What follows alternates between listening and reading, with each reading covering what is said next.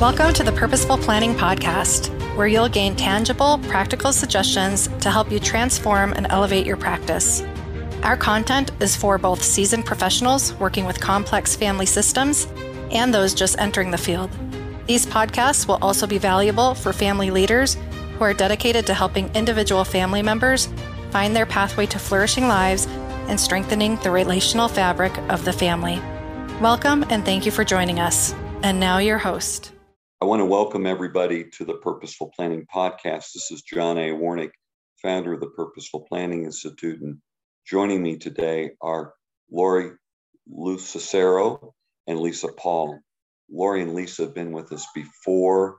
Um, we're very grateful to Stephanie West Allen for having kind of found them and made me aware and then kind of brought them uh, to the PPI world. They did a webinar for us about three years ago. And Lori and Lisa, I'd love, before we dive into today's topic, I'd love to let each of you share the journey that you've been on. We call them professional or purposeful odysseys, but your stories of how you've been attracted to this work and where it's been taking you. I'll, I'll go ahead and start. Um, so, I'm a licensed clinical social worker.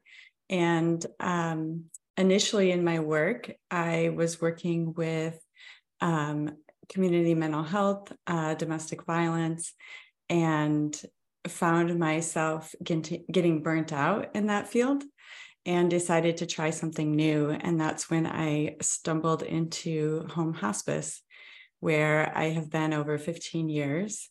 Um, there is where I found my my passion in life, helping people uh, to to live and die well, um, helping guide people on their final stage of life.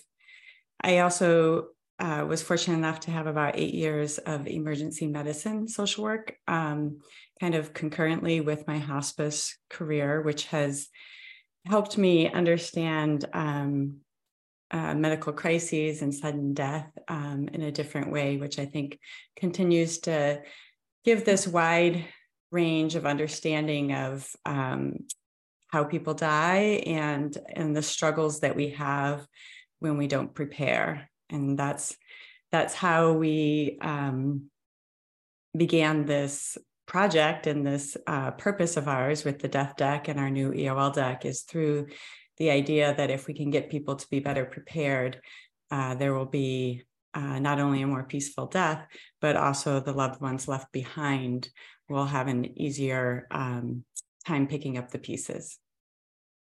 Thank you, Lisa. And I should have mentioned the death deck. It's and and I know you're going to talk about the new kind of uh, product you're bringing to market as well. Lori, let's hear your purposeful Odyssey story also. Yeah, well, this was not a place I ever thought I would be in, in the end of life space and a game creator. I come from a background of film and television production. And uh, this all came from the unfortunate death of my husband, who had pancreatic cancer and ended up in hospice. But b- before that, we were on a track of uh, creating uh, shows and books t- together. We had uh, just started a, a family, uh, we fairly young children, and you just never know when life will throw you that unfortunate curveball, which was, of course, a pancreatic cancer diagnosis in his early 40s. So that sort of changed my complete life trajectory um, threw me completely off and um, was actually where I met Lisa because she was the home uh, hospice social worker that came to our house and helped guided me through. And it really was from that experience of feeling like we were prepared.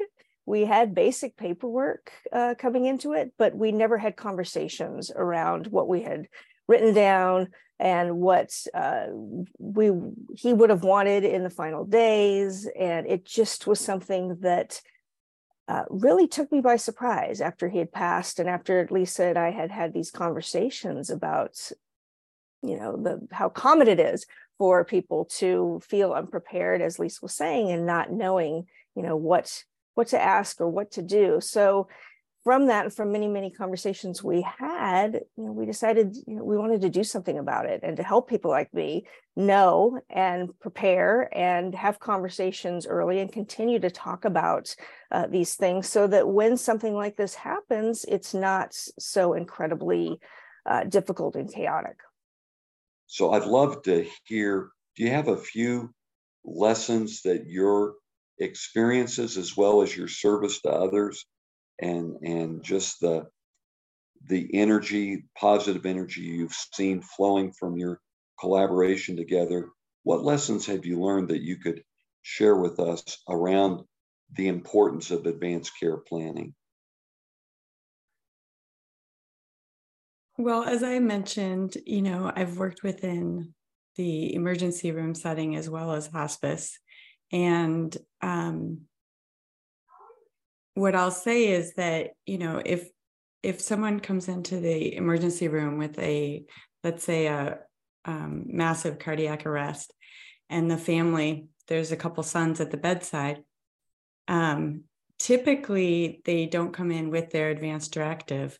And um, these two sons are are being peppered with questions from all of us about what you know what their dad would want in this situation and it, it isn't that piece of paper that is even involved at that moment. Um, most of the time well quite often we don't, we don't even um, have time to look in the chart to see if that person has an advanced directive. You know it is a seconds kind of conversation.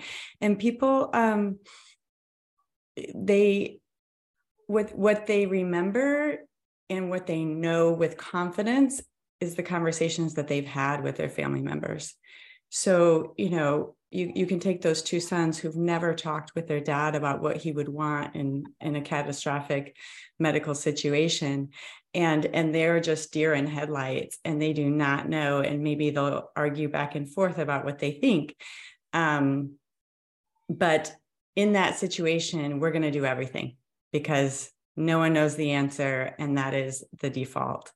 Um, now, conversely, we have another, you know, sons who come in who've had those conversations, and their dad has said, "I never want to be on a breathing machine. Don't do that to me. I never want to be." Um, you know, if I'm gone, I'm gone. Don't do anything to try to bring me back.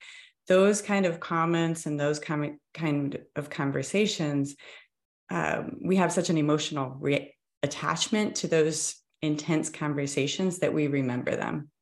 And so, you know, again, that's one of the the goals of our death deck and um, and even just even if you take away our wonderful tool and just have conversations about death and dying um, it's those conversations that help give us the confidence when we're faced with needing to make a decision for our family member. I think it's it so realize that there is Stephanie West Allen, who introduced the two of you to us, taught me 15 years ago about a branch of research being done in the world of psychology called mortality salience, which studies kind of how our cognitive functioning can be affected by being confronted with um, death or, or tragedy. And it is, I, I do find that these conversations are perhaps some of the most difficult, if not the most difficult, to have with family members and clients. What what suggestions do you have to kind of help us increase our comfort level and, and to be able to spark these conversations that need to take place? Well, I think one of the things is to just acknowledge the fact that we we know we need to have these conversations you know it's it's it's coming we're, we're all going to have a situation where a loved one is going to die or you know we're all going to die so we we know that we have to have these conversations i think sometimes what i've experienced is to sit down and do all the paperwork all at once is incredibly overwhelming. It's like trying to do your taxes in a day. It's like it's yeah. not going to happen. Don't do that it's very stressful but we know that we have to do that. But you know fortunately or unfortunately for taxes you know there's a deadline. We know we have to get it done by a certain date but with these conversations we don't. We don't actually ever really have to do them at all. I mean we all should be doing them but there is no sort of date. I mean, we have National Healthcare Decision Day, which we just had in April, that is helping to set that tone of, you know, here's a day that we should start talking about this. Here's a day we should start preparing for this. But just knowing that it's not a, you know, just get in there, fill out the paperwork and go. Um, it's it's going to take a little time. And, you know, starting softly, starting slowly, uh, you know, getting just a couple of basics down. And I think one of the hardest things is sometimes with just having that icebreaker and, and that's one of the reasons why we created this game with so many cards and so many questions. It doesn't just go right in into the you know let's let's sit down and do the will. It's you know there's other questions that that more gently ease you into the conversation and get you to start to think about answering some of these questions. So that's my long-winded way of saying you know knowing that it's a huge task starting to divide it into smaller pieces and just you know doing it now before you're in the moment of having to quickly do it. So take your time do your homework be prepared. Beautiful advice. And i think i'd love to have you guys share a little bit more about the death deck because i think there's not only an intentionality around the questions and the conversations they're going to lead to, but you've tried to inject a little bit of levity and humor into this, right? Which is, I think there's some lubrication perhaps for the conversation there. Could you tell us a little bit more about the death deck? Mm-hmm. Well, I'll first start with just piggybacking a little bit on what Lori said and um, add that practice practice makes perfect, right? Practicing talking about death um, increases our comfort. And so being able to um, have multiple ways that we can have conversations about death and dying can help increase that comfort level as well. So moving on to the death deck itself. Um, so we have our our death deck is our uh, initial product, 112 cards. Um, around 80 are multiple choice and the remainder are open-ended. And we designed them to be multiple choice for a couple reasons. One so we can insert humor into um, into the cards. Um, we wanted to add a little humor to make it a little bit lighter a little more engaging uh, take away some of the full um, seriousness of the topic and make it more accessible we also used the multiple choice questions so we could treat it as a game. And as a game, uh, you can partner up and guess each other's answers. And this allows it to be a more lively type of interaction. Um, and what we found is that people are using the death deck to start conversations in advanced care planning. They're using them in um, community gatherings to normalize conversations on death and dying. Um, and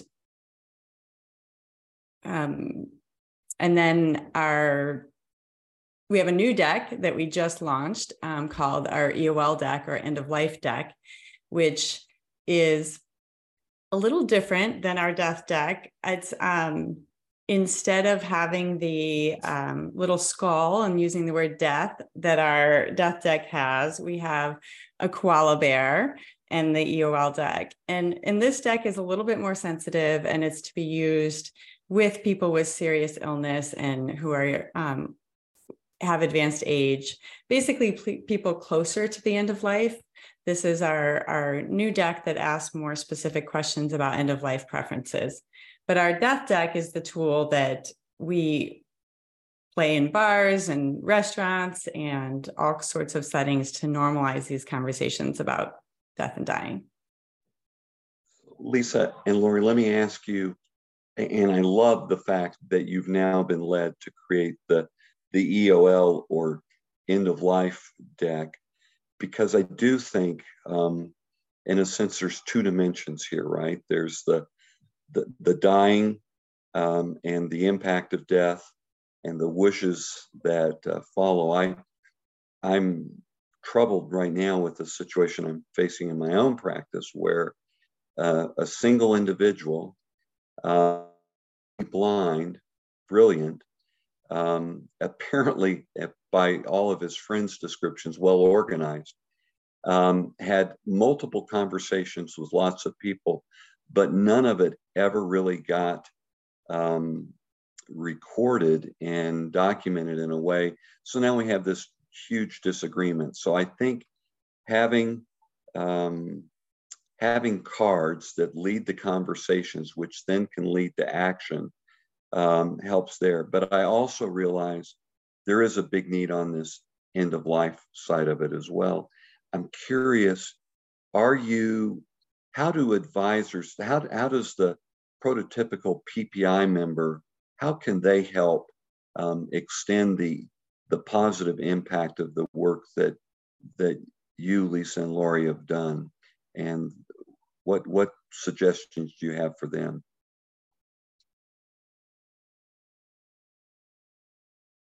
Hmm.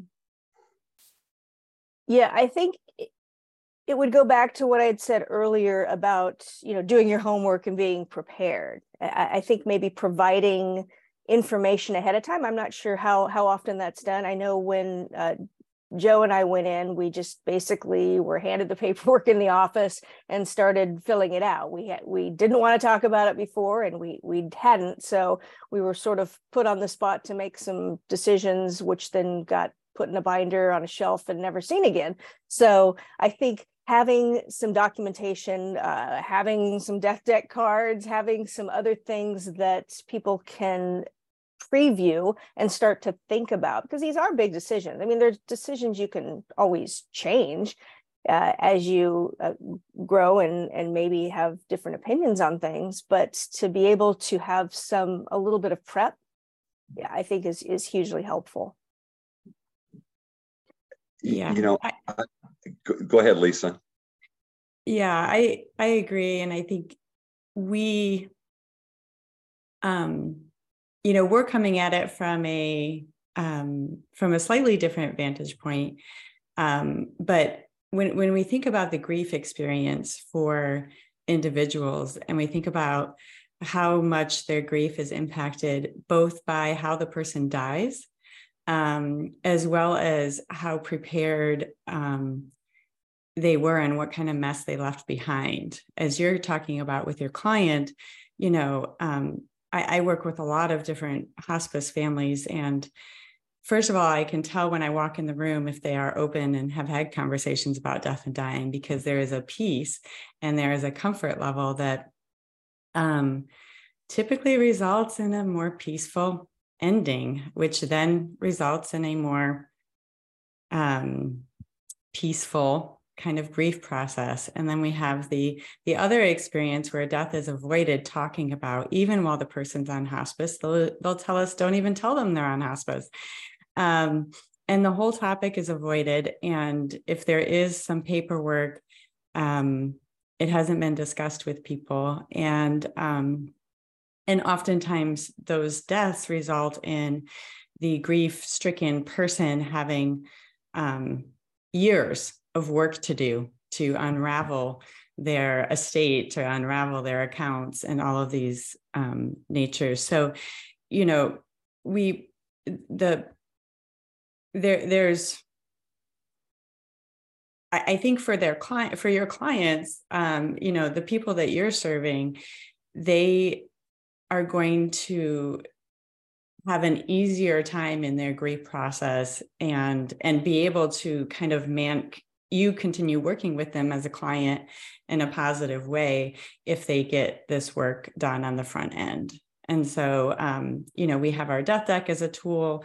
There's also some great um, more tv and movies coming out. Um, our friend uh, Elizabeth Kaplan, she is a playwright and she wrote a play called Honoring Choices. And um, and then they turn that into a film. It's only about 15 minutes, but it's a really great advanced care planning film that I think gets people thinking and talking as well.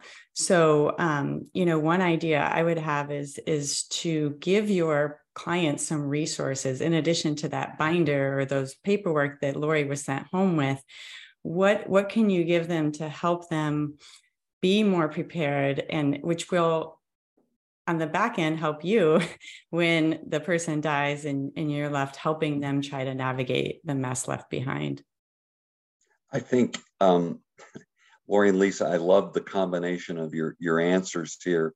I think lori from your experience there was a shock right? You were just kind of forced immediately to confront something with no preparation. And uh, um, it's a difficult subject.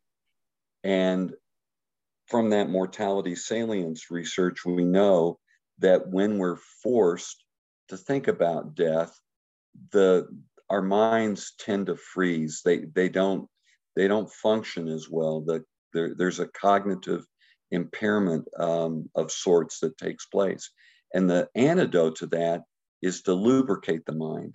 And I love the suggestion of this film that's coming out. I we use, I use with clients who are, I'm trying to help them think more kind of long term. And it's sometimes very difficult to see through a glass darkly, you know, and the future seems so unsure. But, and I'm not speaking just of planning for death or end of life decisions, all aspects of estate planning. And I found that there's um, a, a video. It's 13 minutes called, I think, Turning Points. And it's it's just a, a very touching uh, story, but it gets the heart and the mind lubricated to then have more deeper conversations around legacy issues. I hope this film will do the same thing. And I'd encourage those listening with us uh, to the podcast to think about how you can incorporate, integrate the death deck and now the end of life deck into this. And as Lisa was suggesting, prepare your clients, give them these resources. Don't just thrust this upon them as happened to Lisa. Um, I'd love, we're getting close to the end of our time together. I'd love to have each of you kind of sum up, wrap up, share final wisdom or thoughts with the hope that this will, these, this conversation today is going to stick with people and not only help them uh, do a better job, but assist their clients. And I love the thought that through these efforts, we can reduce the, the difficulties of grief for people as well. That's truly meaningful.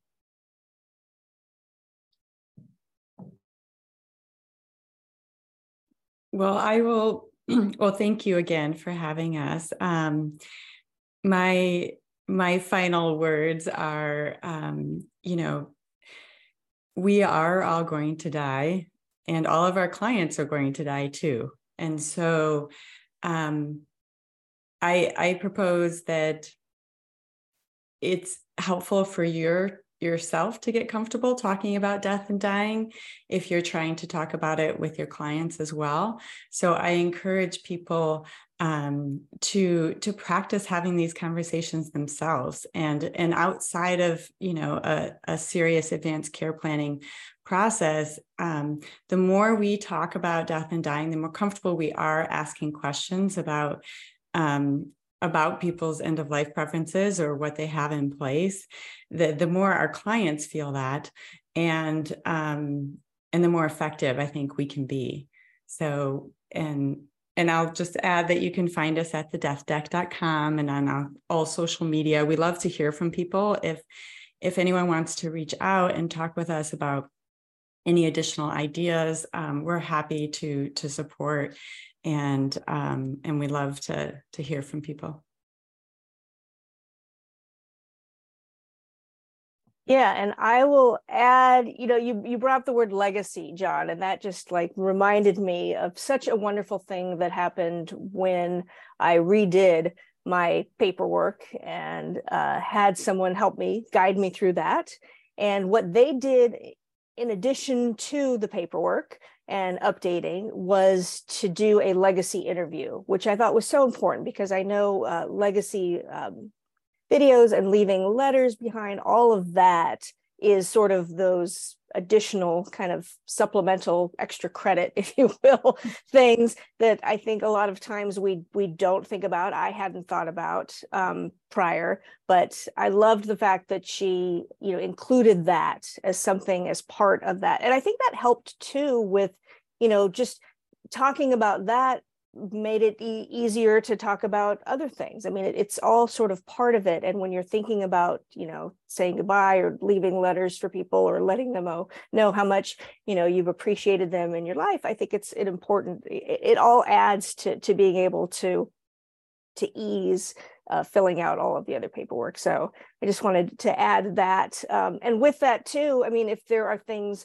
to orchestrate your own ending that you can include or want to include with that paperwork. That was one thing that really struck me. Joe lost the ability to speak at the end, so I had a lot of guessing of what he might have wanted, but it just seemed like in that situation, all of those things that we don't really think about or ask about, you know, what do you want to smell?